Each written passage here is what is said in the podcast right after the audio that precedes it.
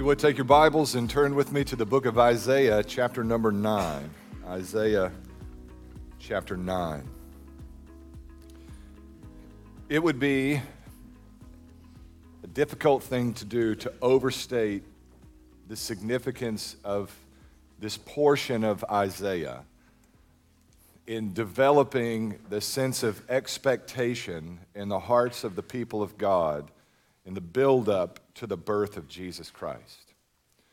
In other words, for those who would receive the birth of Jesus with gladness in their heart, much of their expectation was rooted in the prophecy of Isaiah.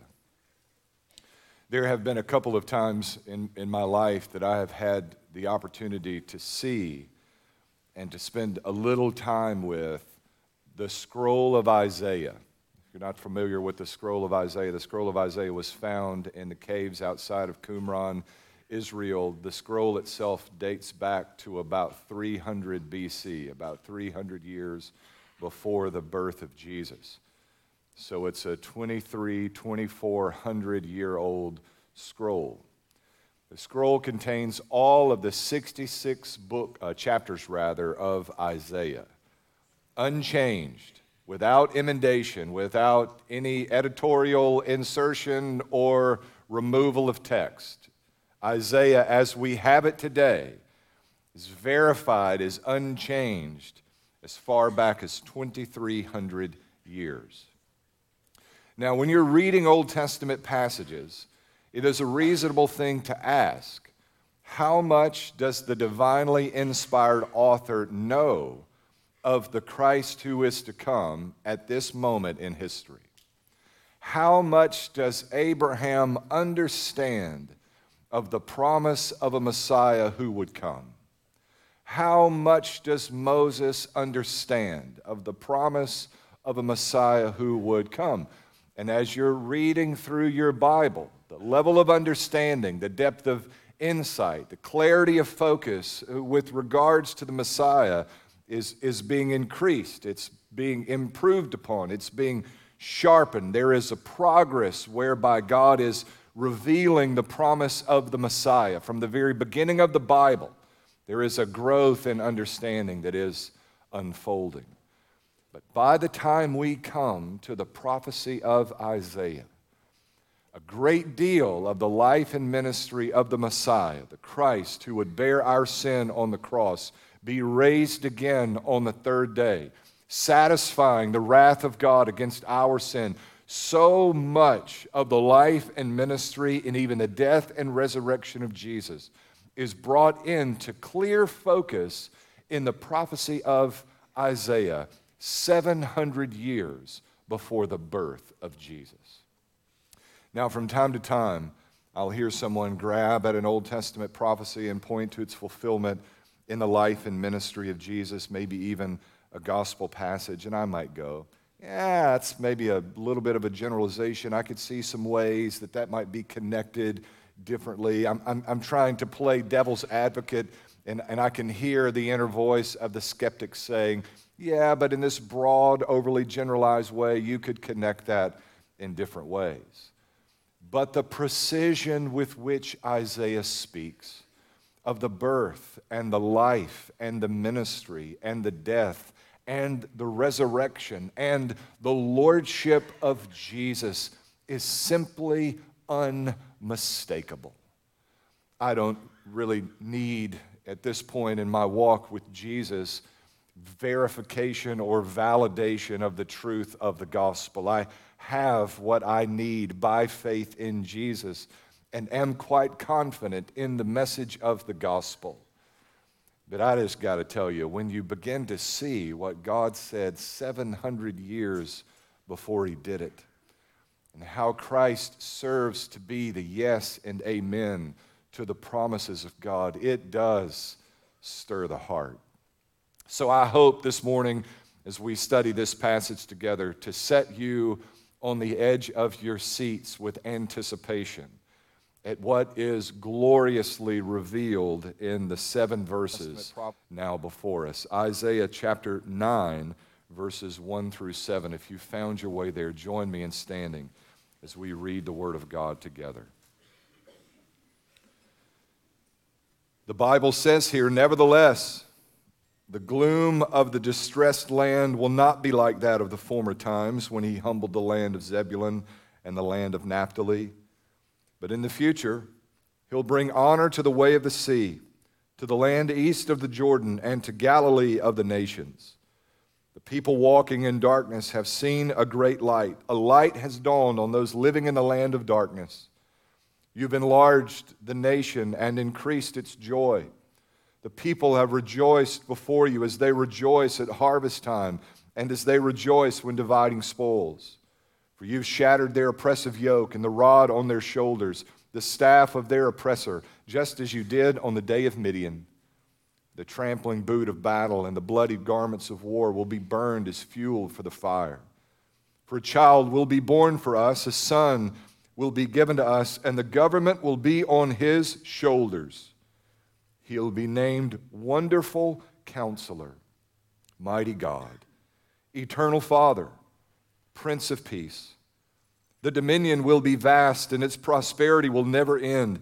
He will reign on the throne of David and over his kingdom to establish and sustain it with justice and righteousness from now on and forever. The zeal of the Lord of hosts will accomplish this. May the Lord bless the reading and the preaching of His holy word. You may be seated. It might be a difficult thing to appreciate the setting established for us in verse 1 without backing up into chapters 7 and 8. Isaiah chapters 7 through 12 are typically regarded as a unit within the broader book of Isaiah. Those are good boundaries to set. Isaiah 7 through 12 ordinarily is communicating within itself. The means of communication within this section of Isaiah are consistent throughout. There is an intentional effort on the part of God and intentional effort on the part of Isaiah to put before the people a prophecy which has an immediate fulfillment and a far future fulfillment ultimately revealed in the person and work of Jesus Christ. Go back to verse 1. The Bible says here, Nevertheless, the gloom of the distressed land will not be like that of the former times when he humbled the land of Zebulun and the land of Naphtali. Isaiah has reference here to the former times times which are not so distant in the rearview mirror of the people of Israel. Back into Isaiah chapter 7, Ahaz is ruling on the throne of Judah. He is a king in the line of David, but he is not a good king. And Ahaz, like other world leaders in the ancient Near East, is reckoning with the reality of a growing Assyrian empire that serves as a direct threat to the well being of the people of Judah. In fact, it's not just the southern kingdom, Judah, but the northern kingdom as well is in dire straits as a result of this growing Assyrian military. Already, Zebulun and Naphtali, to the north and to the west of the Sea of Galilee, in the far north of the Promised Land, have fallen to the power of the Assyrian Empire. They are encroaching upon the northern kingdom and inching closer all the time to the southern kingdom. Ahaz is afraid. Ahaz fears that Assyria will eventually come and conquer the city of Jerusalem, overthrowing the southern kingdom of Judah. And instead of believing God, he seeks to create an alliance with the Assyrians, effectively throwing in his lot in opposition to the northern kingdom which is Israel. Now, in Isaiah chapter 7, God is inviting Ahaz to trust him, to believe, to have faith that God would protect his people. He's effectively saying, Ahaz, just believe, just have faith. In fact, he warns if you don't stand firm in your faith, then you will not stand at all. And he invites Ahaz, this king of Judah, to test him. Just try me. There's a British scholar who's a really superb scholar named Alec Motyer who suggests that there's a Gideon motif about Isaiah chapter 7 through 12. Gideon fought and secured the protection and the redemption of Zebulun and Naphtali. And Gideon was invited to test the Lord through the putting out of a fleece. I'm going to put it out, Lord, you make the fleece wet. And he goes through this process of seeking a sign from the Lord that indeed God would be with him if he, an otherwise cowardly man, would lead the people of Israel out in battle. And God attests once and twice, and the third time that indeed God would be with Gideon. And so Gideon goes out, and by the power of the Lord, the victory is secured. In like manner, Ahaz is invited to test the Lord. Try me, God says, just try me. Again and again, the Lord presses Ahaz that he would test him. God desires to verify for Ahaz that he need not rely upon an alliance with the Assyrians, but that God, the God of Abraham and Isaac and Jacob, is trustworthy and he is faithful. In Isaiah 7:10, the Bible says the Lord spoke again to Ahaz, "Ask for a sign from the Lord your God, from the depths of Sheol to the heights of heaven." But Ahaz replied, "I'll not ask. I will not test the Lord." And Isaiah said, Listen, house of David, is it not enough for you to try the patience of men? Will you also try the patience of my God? Now listen, therefore the Lord himself will give you a sign. The virgin will conceive, have a son, and name him Emmanuel. The very verse that Matthew would quote in Matthew chapter 1 with regards to Jesus. The Lord will give you a sign, the virgin will conceive have a son, and name him Emmanuel. But by the time he learns to reject what is bad and choose what is good, he'll be eating butter and honey. For before the boy knows to reject what is bad and choose what is good, the land of the two kings you dread will be abandoned.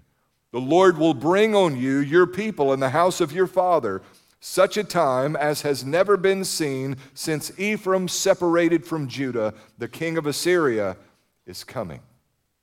Now, here the promise is that a child is going to be born as the signal to you, Ahaz, that everything's going to be okay, that God is going to protect his people. Verse 18 says, On that day the Lord will whistle to the fly that's in the farthest streams of the Nile, and to the bee that's in the land of Assyria. All of them will come and settle in the steep ravines, in the clefts of the rock, in all the thorn bushes, and in all the water holes. On that day, the Lord will use a razor hired from beyond the Euphrates River, the king of Assyria, to shave the head, the hair on the legs, and to remove the beard as well. On that day, a man will raise a young cow and two sheep, and from the abundant milk they give, he'll eat butter. For every survivor in the land will eat butter and honey. And on that day, every place where there were a thousand vines worth a thousand pieces of silver will become uh, thorns and briars. A man will go there and with bow and arrows because the whole land will be thorns and briars. You'll not go to all the hills that were once filled with a hoe, uh, once tilled with a hoe, rather, for fear of the thorns and briars. Those hills will be places for oxen to graze and for sheep to trample.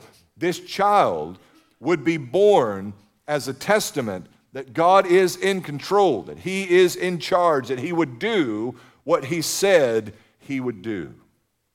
Now, most of the time, if you go back to verse 14, the virgin will conceive, have a son, and name him Emmanuel. In, in many of your translations, the passage will simply read, The maiden will conceive, have a son, and name him Emmanuel. Now, be careful to hear what I do say and not what I do not say. The best translation, in my estimation, is maiden here, and most of the time the virgin translation is used because we have the insight added by Matthew's gospel with reference to the Virgin Mary. We know what we know of the virgin birth of Jesus, not because of Isaiah's contribution, but because of Matthew's contribution to the teaching of the Bible. This is a prophecy with a short term fulfillment and a long term fulfillment. Like the passage we looked at last week in 2 Samuel 7, where David is promised a son that would rule on the throne of Israel forever, the immediate fulfillment was Solomon, but the far future fulfillment found its yes and amen in the person and the work of Jesus Christ. The far future fulfillment we already know. We have the insight that Matthew provides us with in Matthew chapter 1. Indeed, the virgin did conceive and bear a son. And indeed, we will call him, and we have called him Emmanuel, which is translated God with us. But you're already too far in the story. I need you to back up with me and sense this growing anticipation that's unfolding in our passage. Chapter 8 tells us of the short term fulfillment of that prophecy. Chapter 8 and verse 1 the Lord said to me, Take a large piece of parchment Write on it with an ordinary pen, Maher Shalal Hashbaz. I have appointed trustworthy witnesses, Uriah the priest and Zechariah, son of Je- Jeberechiah. And I was then intimate, Isaiah speaking of himself, I was then intimate with the prophetess, and she conceived and gave birth to a son. And the Lord said to me, Name him Maher Shalal Hashbaz for before the boy knows how to call out father or mother, the wealth of Damascus and the spoils of Samaria will be carried off to the king of Assyria. Now, if you're with child and you're looking for baby names, let me suggest to you I have one that no one else is using. Now, that's a mouthful, Maher Shalal Hashbaz, but here's what it means it means rush to the plunder. It means that your enemy will be invaded. You will be granted access to all of the plunder of victory on the field of battle. In other words, God will defeat your enemies on your behalf. You will rush out to the fields to gather what until then had belonged to them. Hurry to the spoil is what Maher Shalal Hashbaz means. And I'm submitting to you this morning that the birth of Isaiah's son, rush to the plunder, is the short term fulfillment of the promise of Isaiah 7:14 the maiden will give birth to a son and his birth will be a testament to the faithfulness of God to keep his promise he will do what he said he would do now I want you to feel the rising tension in our passage God gave this prophecy now we see the fulfillment of this prophecy in the remainder of chapter 8. But something interesting happens in verse 18. Isaiah says, Here I am with the children the Lord has given me to be signs and wonders in Israel from the Lord of hosts who dwells on Mount Zion. When they say to you, Consult the spirits of the dead and the spiritists who chirp and mutter, shouldn't a people consult with their God? Should they consult the dead on behalf of the living? to the law and to the testimony. If they don't speak according to this word, there will be no dawn for them. They will wander through the land dejected and hungry. They're famished, they'll become enraged and looking upward will curse their king and their God. They will look toward the earth and see only distress, darkness, and the gloom of affliction, and they'll be driven into thick darkness. This is where Isaiah 9 lands in the context of this section of Isaiah. Now, it's probably not appreciated yet, but in verse 18, if you can just put yourself in the sandals of one who is hearing the prophecy of Isaiah, you have the prophecy that a maiden will give birth to a son, and that son will be a sign for us and then that son seems to be born, and that's the indication for us. And then Isaiah says, as though to set up what comes in chapter 9, that these children are signs foreshadowing something greater that is to come. In other words, that's the short term fulfillment, but there is a far future fulfillment that will unfold as well. We're sort of sitting and waiting and anticipating. Now, if you ask the question we suggested you might ask earlier, how much does Moses, for instance, understand the Christ who was to come? How much does he know of Jesus who was to come? How much does Abraham understand? There is the birth of this expectation that someone was coming to resolve our most pressing need, the problem of sin, even from the very foundations of humanity. You will give birth to a son. The serpent will be cursed. The son will crush the serpent's head, but the serpent will strike his heel. Even from Genesis chapter 3, there are these flickers of expectation that someone was coming to reverse the curse of the garden. If you don't believe that's the firm expectation coming away from Genesis chapter 3, note that in Genesis chapter 4, when Adam and Eve conceive and she bears a son, they name him Cain, which means, I got me a man child. It is as though the expectation for Adam and Eve is that already, with immediacy, God has moved. This son will be the son that provides for us an answer to what now plagues us the problem of sin. Even from Genesis 4, there is the expectation that one day a child will be born that will reverse the curse of the garden in our pressing problem of sin. Moving into the ministry of Moses, there is the expectation that Israel needs a king. You may not have realized that given the fact that many hundreds of years would pass before Israel had a king. But Moses sets out in Deuteronomy 7 the direct need for a king in Israel, but not just any king, a king who would elevate the needs of his people even over his own self interest period of the Judges helps to sort through the tribes of Israel, trying to ascertain which of those tribes was most suited to provide for the people the kind of king they so desperately need. If you follow closely the story of the Judges, by the time we come to the conclusion of that book, Benjamin as a tribe has been excluded, and the 10 tribes of the northern territory were never really an option in the first place. That leaves but one tribe, the tribe of Judah. In 1st and 2nd Samuel tell the story of the failed leadership of Saul, one of the tribe of Benjamin, and the successes of David, a man after God's own heart. 2 Samuel 7 tells the story of God binding himself to the household of David in a covenant. Forever, one in the lineage of David will sit upon the throne of Israel. And that passage represents a great advancement in Old Testament understanding with regards to what to expect of a Messiah, a Christ who would come. At this point in Israel's history, there is the well understood idea that what we need is a son of David.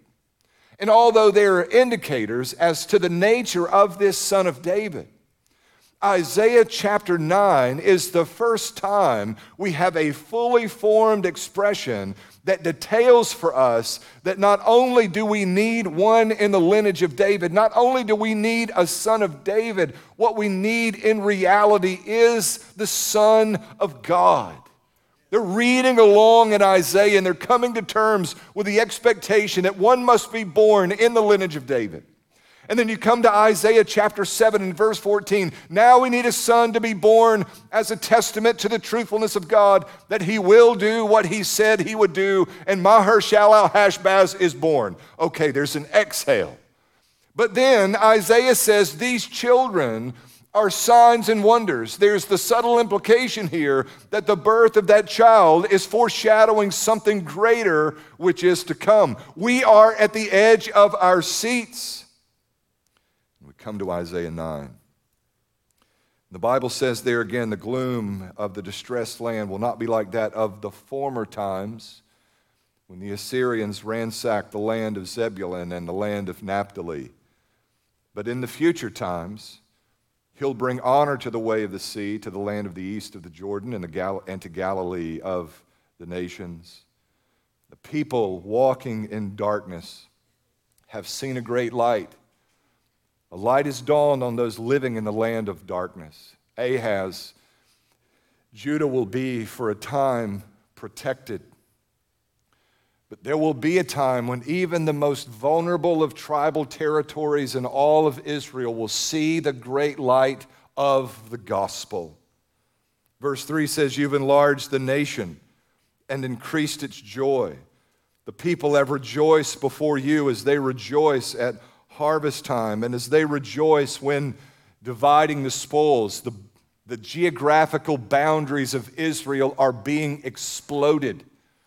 The geographical boundaries of Israel are no longer relevant with regards to defining the people of God upon the birth, the death, and resurrection of Jesus Christ.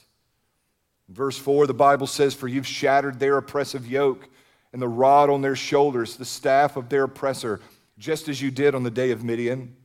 For the trampling boot of battle and the bloodied garments of war will be burned as fuel for the fire. Now, this is fairly typical prophetic speech. And maybe an Israelite hearing the prophecy of Isaiah for the first time is just sort of going through the humdrum of receiving a prophetic word. They're rejoicing in their hearts at this promise from God that He will provide for their protection, that even the most vulnerable tribal territories of Israel will be protected under the sovereign hand of God. But remember, at this point, the expectation is a son of David who will intervene militarily and politically to provide for the needs of his people. But in verse 6, a bombshell is dropped. And the Bible says, A child will be born for us, a son will be given to us, and the government will be on his shoulders. He will be named Wonderful Counselor, Mighty God, Eternal Father, Prince of Peace. We don't just need a son of David. What we need is the Son of God. It becomes crystal clear in a single verse that what God intends to do is to intervene in human history by personal involvement. That Jesus would step out of the glories of heaven, robe himself in flesh, dwell in our midst and do for us what we simply could not do for ourselves. He is wonderful counselor. And all of Israel must have nodded in agreement, yes and amen. We've heard that before. That's a good word. Thank you, Isaiah. But furthermore, he will be called Mighty God, Eternal Father, Prince of Peace. And their hair must have stood on end. God intends Himself to step into human history, to intervene on our behalf, to do not only what we couldn't do for ourselves, but to do what the lineage of David could not do for us, to do indeed what the entire nation of Israel could not perform. That the righteous requirement of God's law might be fulfilled in absolute perfection that our sin might be atoned for, that the penalty for our sin might be paid. And even at the laying down of his very life, he would resume it again. That all authority in heaven and on earth might be seized eternally by the Lord Jesus Christ. This is how God intends to move with precise detail. We have the very nature of the Messiah described. This is not just a son of David. This is indeed the Son of God. This is the very issue, the perplexing issue that Jesus sets before those Pharisees when they approach him and seek to entangle him in some theological dispute. He asks of them, How is it that David says, I will say to my Lord, or my Lord will reign until he's put his enemies under his footstool. How can it be that David would say to one of his sons, My Lord? The Pharisees just can't reckon with the reality of what God intends to do. I suspect that if you were a first century Jew and you were sitting around in a synagogue Sunday school class and you were trying to engage in controversial theological conversation, if you were discussing the speaking in tongues or the Calvinism or the predestination issue of first century Jews, this would have been your source text. How will God do what is described in that passage? And what are the various theories with regards to how God will pull this off? How in the world can one marked by sin in the lineage of David be referred to as wonderful counselor, mighty God, eternal Father, Prince of Peace? We find the answer to such a conundrum in the virgin birth of Jesus Christ. Dear friend, when Matthew says in Matthew chapter 1 and verse 23, see the virgin will become pregnant and give birth to a son, and they will name him Emmanuel, which is translated God with us. There is more than just the superficial being communicated there.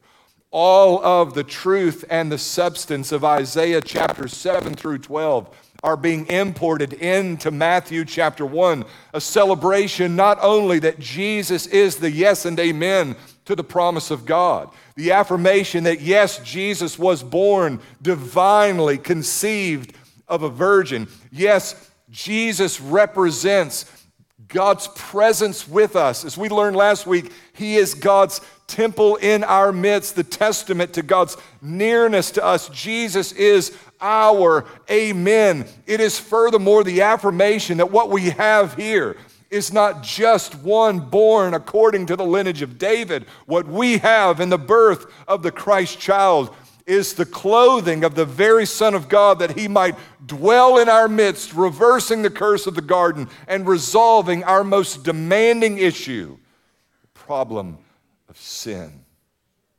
It is a shame it is a shame and a testament to the callousness of our hearts when we are not moved by the story of Christmas and the lengths to which God has gone to resolve on our behalf the problem of our sin. Jesus has invaded human history. Mild he lay his glory by, born that man no more may die. Jesus came to bear the penalty for our sin, to undo what we have so dreadfully done over the course of our life. We talk of the forgiveness of God so freely as though it were arbitrary, as though God gave it away flippantly. God has never looked at a single sin and just decided by fiat to disregard the seriousness of that sin. God has never granted forgiveness without cost. God has never just decided to forget what we've done in the past, to allow that that be outbalanced by some good deed we've done in the present. The full measure, the full price, the full penalty for your sin and my sin must be paid. God would arrange for the payment by the sending of His only Son, Jesus. Can you imagine the humility of stepping out of the glory of heaven and into all of the indignities of infancy as a child. Can you envision such a thing? Christ making himself subject to the authority of an earthly mother and father, governing officials you ever, you, ever, been in a conversation with someone and it just became clear to you that, that while they were operating somewhere right around here, you were operating somewhere right around here?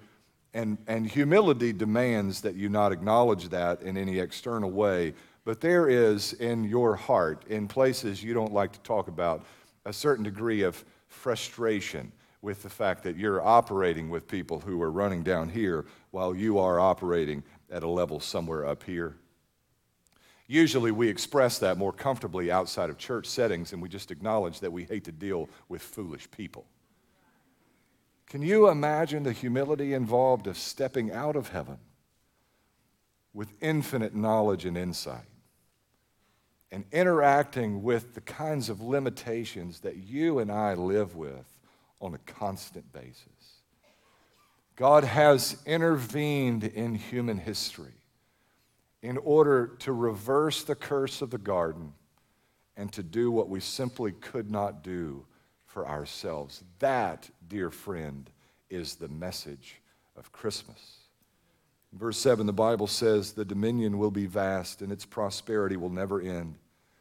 he will reign on the throne of David and over his kingdom to establish and sustain it with justice and righteousness from now on and forever.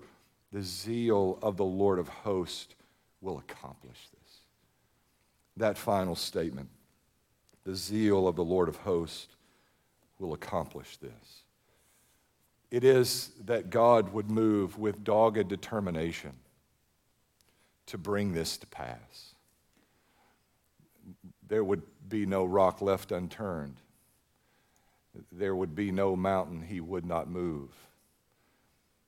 Even at the demand to step out of heaven, to finally take and do on our behalf what we'd fumbled around with for so long, God would effectively do in the sending of his only son. Aren't you glad for this?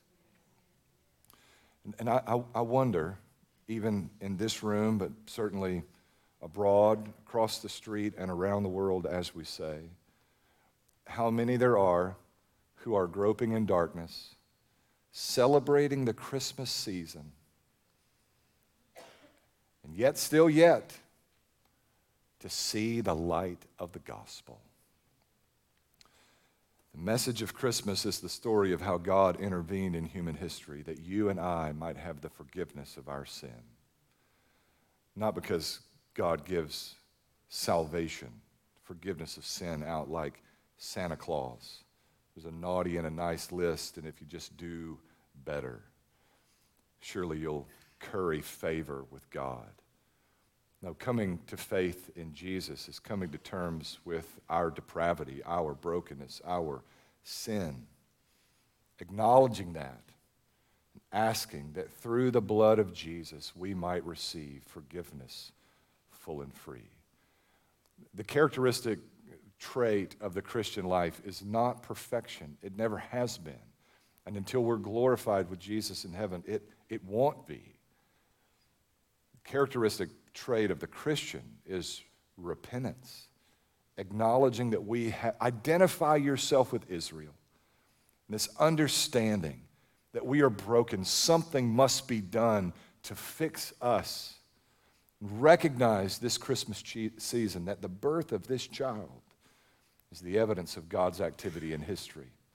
That what is broken in us stands to be rectified eternally and perfectly through the finished work of Jesus. Let's go to him in prayer. Lord, we love you because you first loved us. God, I, I pray that our, Lord, our, our collective confession would be a, a deep and abiding need. One we cannot meet in our own power, in our own strength, but one that you've met in perfection through the sending of your Son. God, I, I pray, Lord, that you would create in our heart a longing that only Jesus can meet. God, God I, I pray that you would move our hearts to long for and to love your Son, Jesus. To celebrate, not just in the externals of giving and getting gifts and the singing of certain songs and all of the trappings of the holiday, God, but in our very heart of hearts to move, to move us, God, at the simple thought of, of what you've done. Lord, we could not come to you, but you have come to us. God, I pray that you would do the miracle of resurrection even in the next moments. As you bring in, into the hearts and minds of, of these gathered, Lord, the truth of the Christmas message. I pray, God, that you would stir us to faith and repentance.